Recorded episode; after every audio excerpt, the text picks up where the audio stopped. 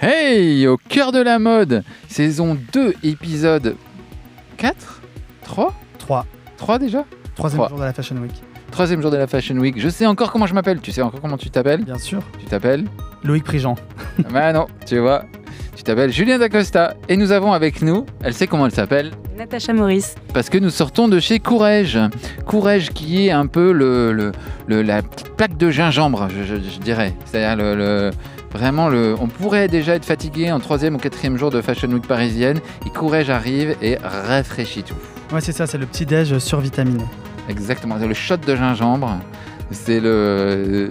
Peut-être de vodka aussi, je sais pas, le, le- le sniff de poppers. Ouais, on euh, sait pas vraiment quelle heure il est quand on arrive à un défilé Courrèges, c'est vrai. Ouais. On sait pas si on, on débarque un peu dans une fête, dans un festival, on sait pas où on est. C'est un agrume. On est toujours très très loin chez Courrèges quand même. hein. Un y a- pamplemousse très frais. C'est un citron givré, mais le bon givré. C'est euh, donc on arrive assez loin, euh, enfin assez loin, tout est relatif. hein, on est tous le loin du proche de quelque chose, je sais pas. Mais bon, c'était 40 minutes de pour y arriver.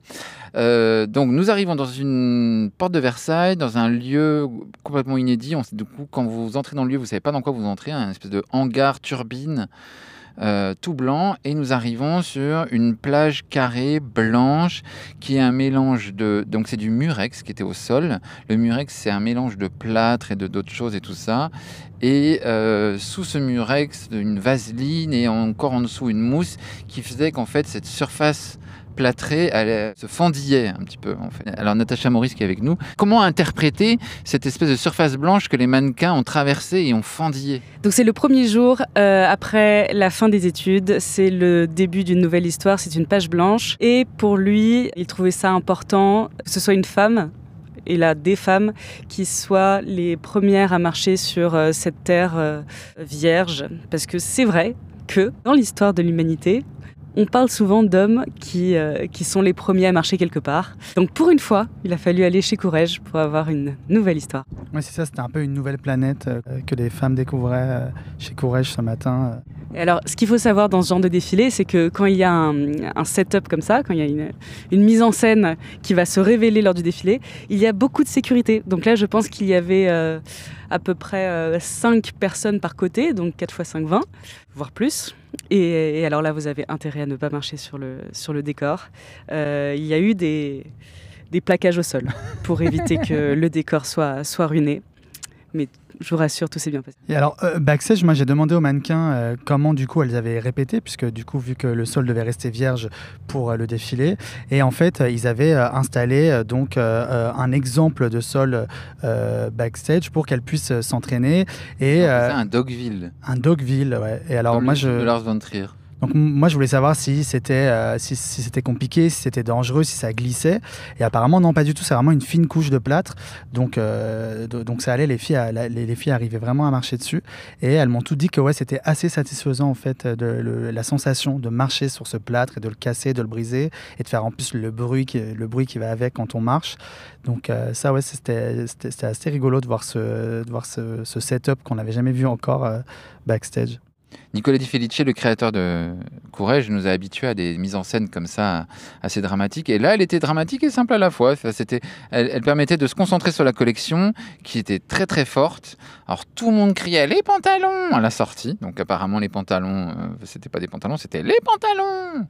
Euh, j'ai beaucoup remarqué le premier polo sur le Libaya et ensuite les chemises qui partent du même principe, qui sont des polos assez simples, des chemises assez simples et qui, qui twistent, donc qui basculent sur le corps pour en créer d'autres choses, une espèce de... C'est un shorty, c'est ça, ça devient un C'est ça, ouais, shorty. ça se transforme en short ouais. Donc il y, a pas mal de vêtements comme ça qui peuvent être portés de plusieurs fa- façons, off the shoulder comme on dit, donc euh, épaules dégagées ou pas dégagées. Enfin c'est le, le grand truc de, du, des vêtements très versatiles, multiportés et tout ça. C'est ça que j'aime bien chez Courage, c'est que euh, c'est- très sexy, mais c'est toujours un sexy optionnel. C'est-à-dire qu'il y a toujours un zip. Si une fille veut se, veut se dénuder, c'est elle qui le choisit, et donc elle, elle ouvre. C'est pas un sexy qu'on impose en fait. Donc euh, il y a toujours ce choix, toujours ces, ces zips. On peut, on peut toujours choisir et s'amuser avec les longueurs en fait. Oui, et c'est aussi un, un, sexy pratique, c'est-à-dire qu'on n'oublie pas qu'il va y avoir un vélo, un scooter, va peut-être falloir se baisser parce qu'on a fait les, tomber ses clés. On peut bouger dedans et c'est pas un sexy niais, c'est un sexy moderne de quelqu'un qui vit dans son temps et qui sort et qui a des amis autour de lui et qui sait ce que ça veut dire d'être une femme en 2023. Et alors, quelqu'un des ateliers nous a montré une robe sur le board et nous a expliqué que la robe, quand elle est à plat, c'est en fait c'est un cercle et la robe en fait elle est inspirée littéralement de tentes de camping. Ils sont allés acheter des tentes chez Dourso, ils les ont étudiées comme des fous ils sont servis des zips des tentes comme de pinces. Enfin, ils ont vraiment étudié comme des malades. Donc j'ai l'impression qu'il y a une espèce d'émancipation euh, du côté littéral Courrèges, c'est-à-dire d'une archive Courrèges, mais au contraire pas du tout d'émancipation du côté laboratoire de Monsieur Courrèges. C'est-à-dire qu'on respecte vraiment André Courrèges, qui venait de chez Balenciaga, qui était un fou furieux du tailleur et tout ça, qui passait, je pense, plus que des heures euh, euh, dans son atelier à travailler. Et, ça, pour le coup, il respecte vraiment ça. Donc moins de vinyle, moins le vinyle Courrèges, qui est l'ADN, non, seulement l'ADN, mais sûrement le best-seller toujours de la maison, et, c'est normal. Et, donc voilà, Courrèges, passionnant à regarder. Mais alors il s'éloigne des, des, iconiques de la maison qui sont euh, évidents comme la veste euh, héritage en vinyle, mais en même temps, donc il a gardé le côté joueur et le côté un peu on, défait le squelette et on le refait, mais il a aussi gardé euh, l'hirondelle. Parce qu'alors ça, l'hirondelle, elle est dans chacune de ses collections. Et euh, là, il y était encore. Donc l'hirondelle, c'est euh, la forme de décolleté très douce, pas très plongeant. Sauf que Nicolas Di Felice, lui, la reprend un peu partout. Donc elle va, elle va apparaître sur un pantalon, elle va apparaître en coupe en bas d'une veste ou en bas d'un d'une robe. Et euh, c'est des petits clins d'œil qu'il fait comme ça qui sont moins euh, copier-coller. Et euh, il s'approprie l'héritage. il va chercher, mais il cherche un peu plus loin. Quoi. Il prend des bouts d'ADN qui ressemblent un peu partout. C'est assez étonnant comment il le fait. Donc on est en forme après un défilé Courrèges, moi j'ai envie de vous dire. Ça nous. Hein? Ah ouais, ouais, non, ça réveille. Hein, c'est puis euh, ça, c'est vrai que ça finit toujours en beauté. Là, à la fin, c'était ouais, c'était Woodstock vu que l'inspiration c'était les années 70. Un Burning Man. Un Burning Man, c'est ça, ouais. Les, les, milliardaires euh, faussement hippies. Enfin, voilà, ouais. Beau Burning Man, je pense. Le premier Burning Man. Ah ouais, parce que la, la, tenue qui clôture le défilé, elle est, elle est impressionnante, espèce de cape euh, qui reprend des, des formes d'écailles de, de serpent, enfin de. Un reptile. Un, reptile, ouais, un reptile du désert. Complètement argenté. Complètement argenté et de près, ça fait un bruit en fait de près parce que c'est vraiment 70 quoi, c'est rigolo. Un mannequin avait tiré le gros lot, un mannequin qui a terminé ce, ce show. Et euh, non mais vraiment hallucinant, hallucinant. On est content après ce genre de défilé. Je dis dépensif, je suis désolé, hein, mais le euh, courage c'est un shot d'agrumes. Voilà. On a combien de défilés aujourd'hui? Euh, On en a pas mal. Et là, nous allons chez Marni, premier défilé de la maison Marni, maison italienne. On a quatre défilés aujourd'hui. Quatre? Ouais, mais on a plein de fittings aussi. Ah ouais, grosse journée. Ah, on a, nous arrivons chez Marny. C'est déjà l'heure de Marny là? Mais oui. Ah. Allez, on y va, dépêche-toi.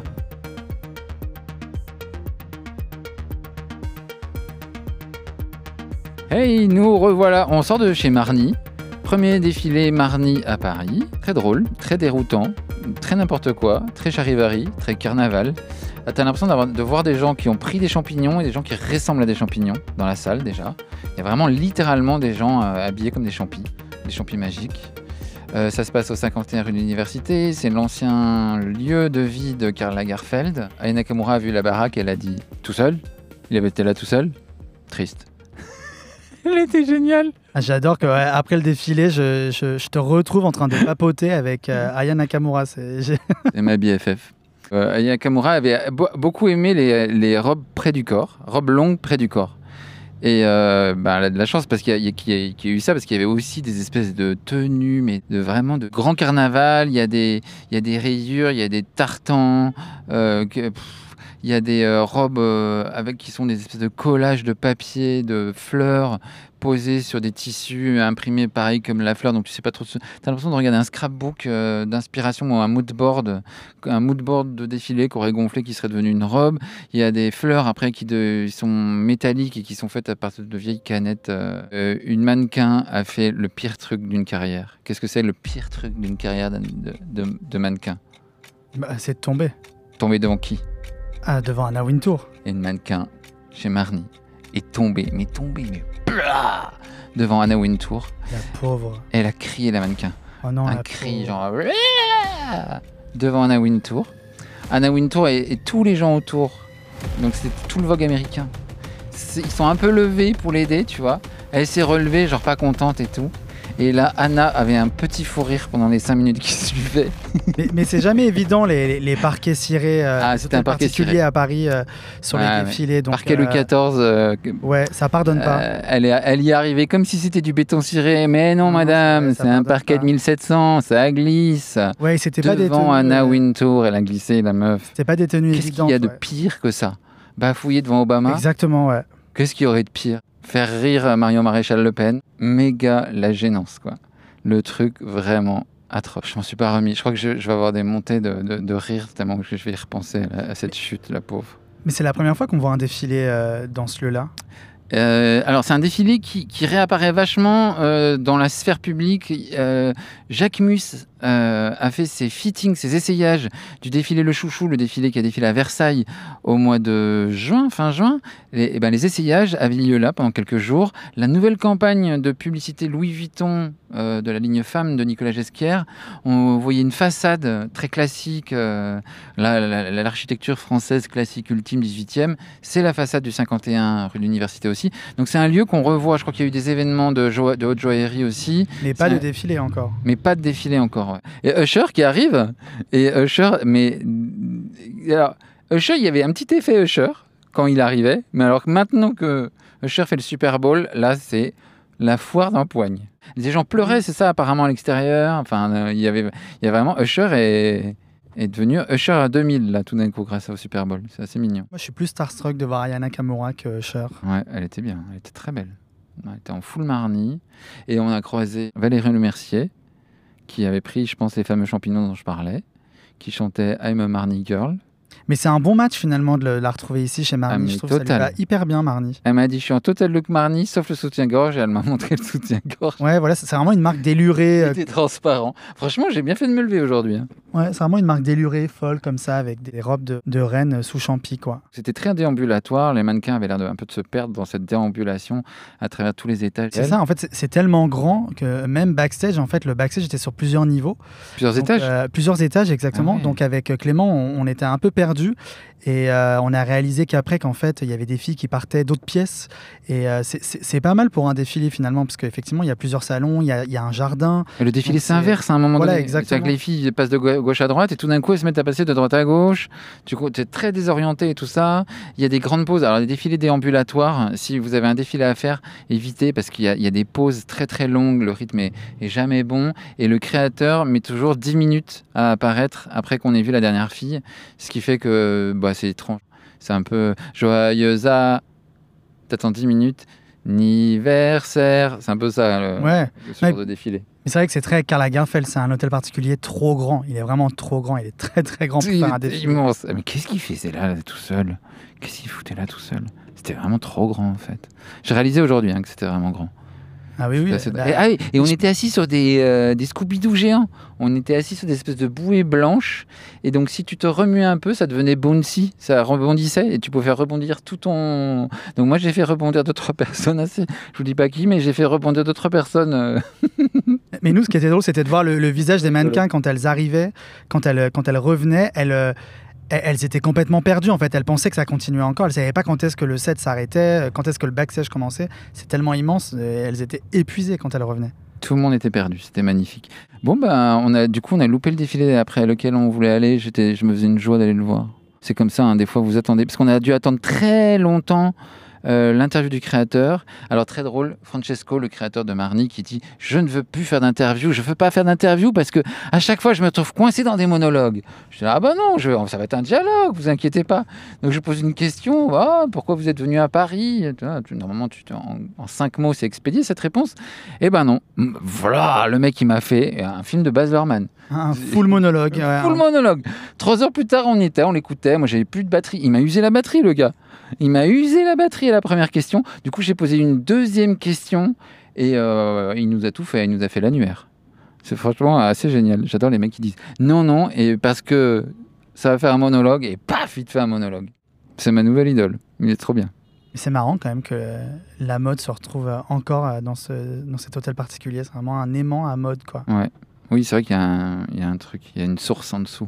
Voilà. Aya Nakamura, qui est une grande sage, m'a dit la- euh, vraiment la mode, euh, vous aimez beaucoup dépenser de l'argent. Et c'est vrai, elle a complètement raison. Et j'étais là, ah ouais, euphémisme. Ouais, je crois que oui. je crois que oui. Je l'adore. Si elle pouvait faire tous les défilés avec nous. Ce défilé Marni, j'ai l'impression que c'est quelqu'un à qui on avait donné ces, ces pistolets qu'il y a eu chez Suprême qui, qui lâchait de la thune. Ou un enfant qui s'amuse avec les ciseaux crantés et qui sait pas s'arrêter. C'était un Oui, peu voilà. ça. les- certaines robes, C'était ça. c'était un peu ça. Mais oui, alors et en fait, le défilé Marni, c'est quelqu'un qui va au distributeur, qui prend que des billets de 500 et qui prend ses ciseaux crantés et qui découpe les billets. Oui, C'était vraiment ça. Parce qu'il aime bien la couleur. Ah, elle est trop be- Ce mauve-là des billets de 500, c'est tellement beau. Attends, je vais en faire une mini-jupe. Ah non, mais c'est tellement beau, je vais en faire une crinoline. Ah, me parle pas d'argent. Ah, t'es matérialiste. Vraiment, c'était ça. Non, non, mais c'est un bon défilé à regarder, à aller regarder si vous l'avez pas vu, parce que c'est c'est vraiment étonnant. Il y a vraiment des pièces très très étonnantes. Ah ouais, c'est... Ça a le mérite d'étonner. Ah, ça a le mérite d'étonner. Comme disait l'autre, euh, je porterai pas, mais c'est très beau. Ça, c'est une super réponse de célébrité, Qui nous a dit ça à la fin. très du- maladroite. On sait pas si on va le diffuser parce qu'on sent qu'il va avoir des, des petits soucis avec son agent qui va le taper si, si on diffuse cette phrase qu'on a demandé à une célébrité française qui est aussi beau qu'il est naïf, je pense, sur certains aspects. Mais c'est bien d'être naïf. Ah, c'est très bien, ouais. Et alors, tout le monde était en pull au défilé Marni. 25 degrés à Paris, on le sait depuis deux jours qu'il va faire 25 degrés. Tout le monde en pull. Moi, c'est un peu la pièce phare de Marnie. Donc, effectivement, les pauvres, tout le monde était en pull mohair, euh, Ah, alors qu'il fait mohair. 30 degrés. Ah, c'était génial. Et là, on va filer aux essayages de Rick Owens. Donc, euh, ça, c'est privilège assez ultime de mode. Je me pince à chaque fois de pouvoir euh, y accéder. C'est pas toutes les saisons qu'on y accède, c'est quelque chose que- qui négocie à chaque fois. Et donc, euh, essayage de Rick Owens. Avant le feu d'artifice de ce soir qui sera le défilé Balmain. A plus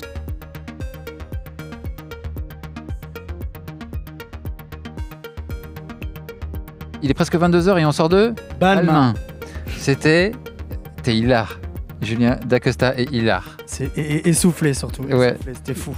C'est que moi j'étais dans la salle, euh, t'étais en backstage, j'étais sorti de la coulisse très longtemps après la fin du défilé et t'étais mm, ouais, euphorique. Ouais, ouais, c'était vraiment euh, l'équivalent euh, d'un marathon, à ce qu'on a couru avec euh, Clément, l'ingénieur du son euh, qui nous suit. Parce qu'en fait. Bravo donc, Clément ouais, ouais, non, vraiment, vraiment. euh, là, on mérite une petite médaille tous les deux. Parce qu'en fait, avant le défilé, euh, les gens de la mode en image sont venus nous expliquer que. La mode en image, la plus grosse boîte de production de défilés de, de- de Paris, qui fait les plus gros, gros, gros, gros, gros défilés. Ils sont pas les seuls, mais c'est vraiment, on est dans le top 3 des plus grosses boîtes de prod de défilés. Ouais, c'est ça, c'est vraiment des experts en termes de production. Et ils sont venus, euh, donc très gentiment, avenant- avant le défilé, ils sont venus nous voir pour nous prévenir en fait qu'il y allait avoir deux saluts en fait. Donc Olivier Roustin à la fin du défilé salue euh, dans la salle auprès C'est ce que moi j'ai vu en étant assis. Voilà. Et ensuite, une deuxième fois, en fait, il sort. Donc, on est, euh, on est au Palais de Chaillot à Trocadéro. Et en fait, il sort à l'extérieur, puisque donc euh, les. Voilà, les, les gens, euh, les gens étaient conviés à venir, euh, pou- à pouvoir regarder sur grand écran euh, retransmis euh, le défilé à l'extérieur. Et donc, euh, il sort dehors, en fait, pour saluer avec quelques filles, avec quelques filles qui avaient été sélectionnées, mannequins. quelques mannequins. Il y avait quelques mannequins qui avaient été sélectionnés pour saluer avec lui. Et ils sortent ensemble, saluer devant le public. Et donc, nous, on l'a suivi. Et en fait, donc, le Palais de Chaillot, Trocadéro, faut un peu imaginer, il y a beaucoup, beaucoup, beaucoup de marches. Donc, on a vraiment couru un sprint avec lui. Et c'était vraiment un super moment de mode. Ascensionnel ou vous descendiez? Non, fallait monter. Non, non, fallait Oh mon monter. Ouais, ouais, exactement. Fallait Ça, monter. Clément fait cette tête-là. Non, non, ouais, ouais, je, je- ouais, on est encore un peu essoufflé. J'ai du mal à parler. Une tête.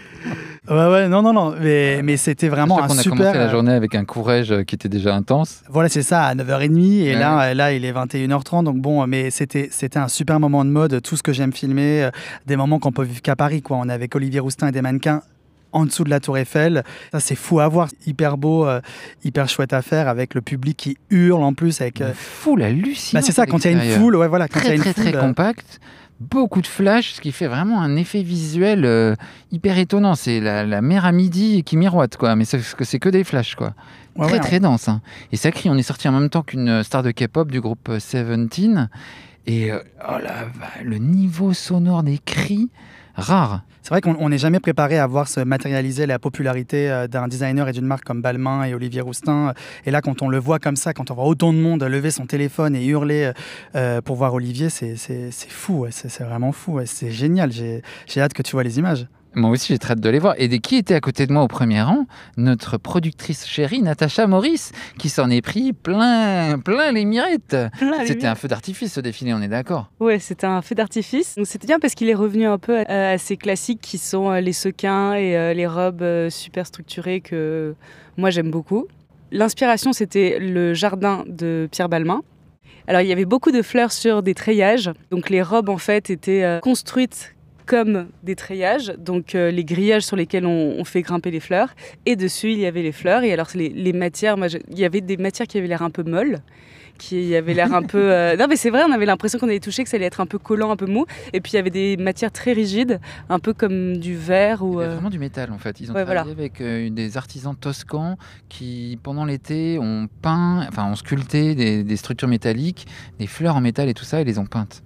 Alors, il, faut savoir qu'il faisait extrêmement chaud dans cette salle. C'est ça le truc drôle. Ça, c'était drôle. Il faisait à peu près 40. Et il faut aussi savoir que quand les défilés sont en septembre, les hum, VIP sont habillés avec les collections d'hiver. Donc, les collections qui ont défilé en mars. Et donc, les, les VIP sont en pull.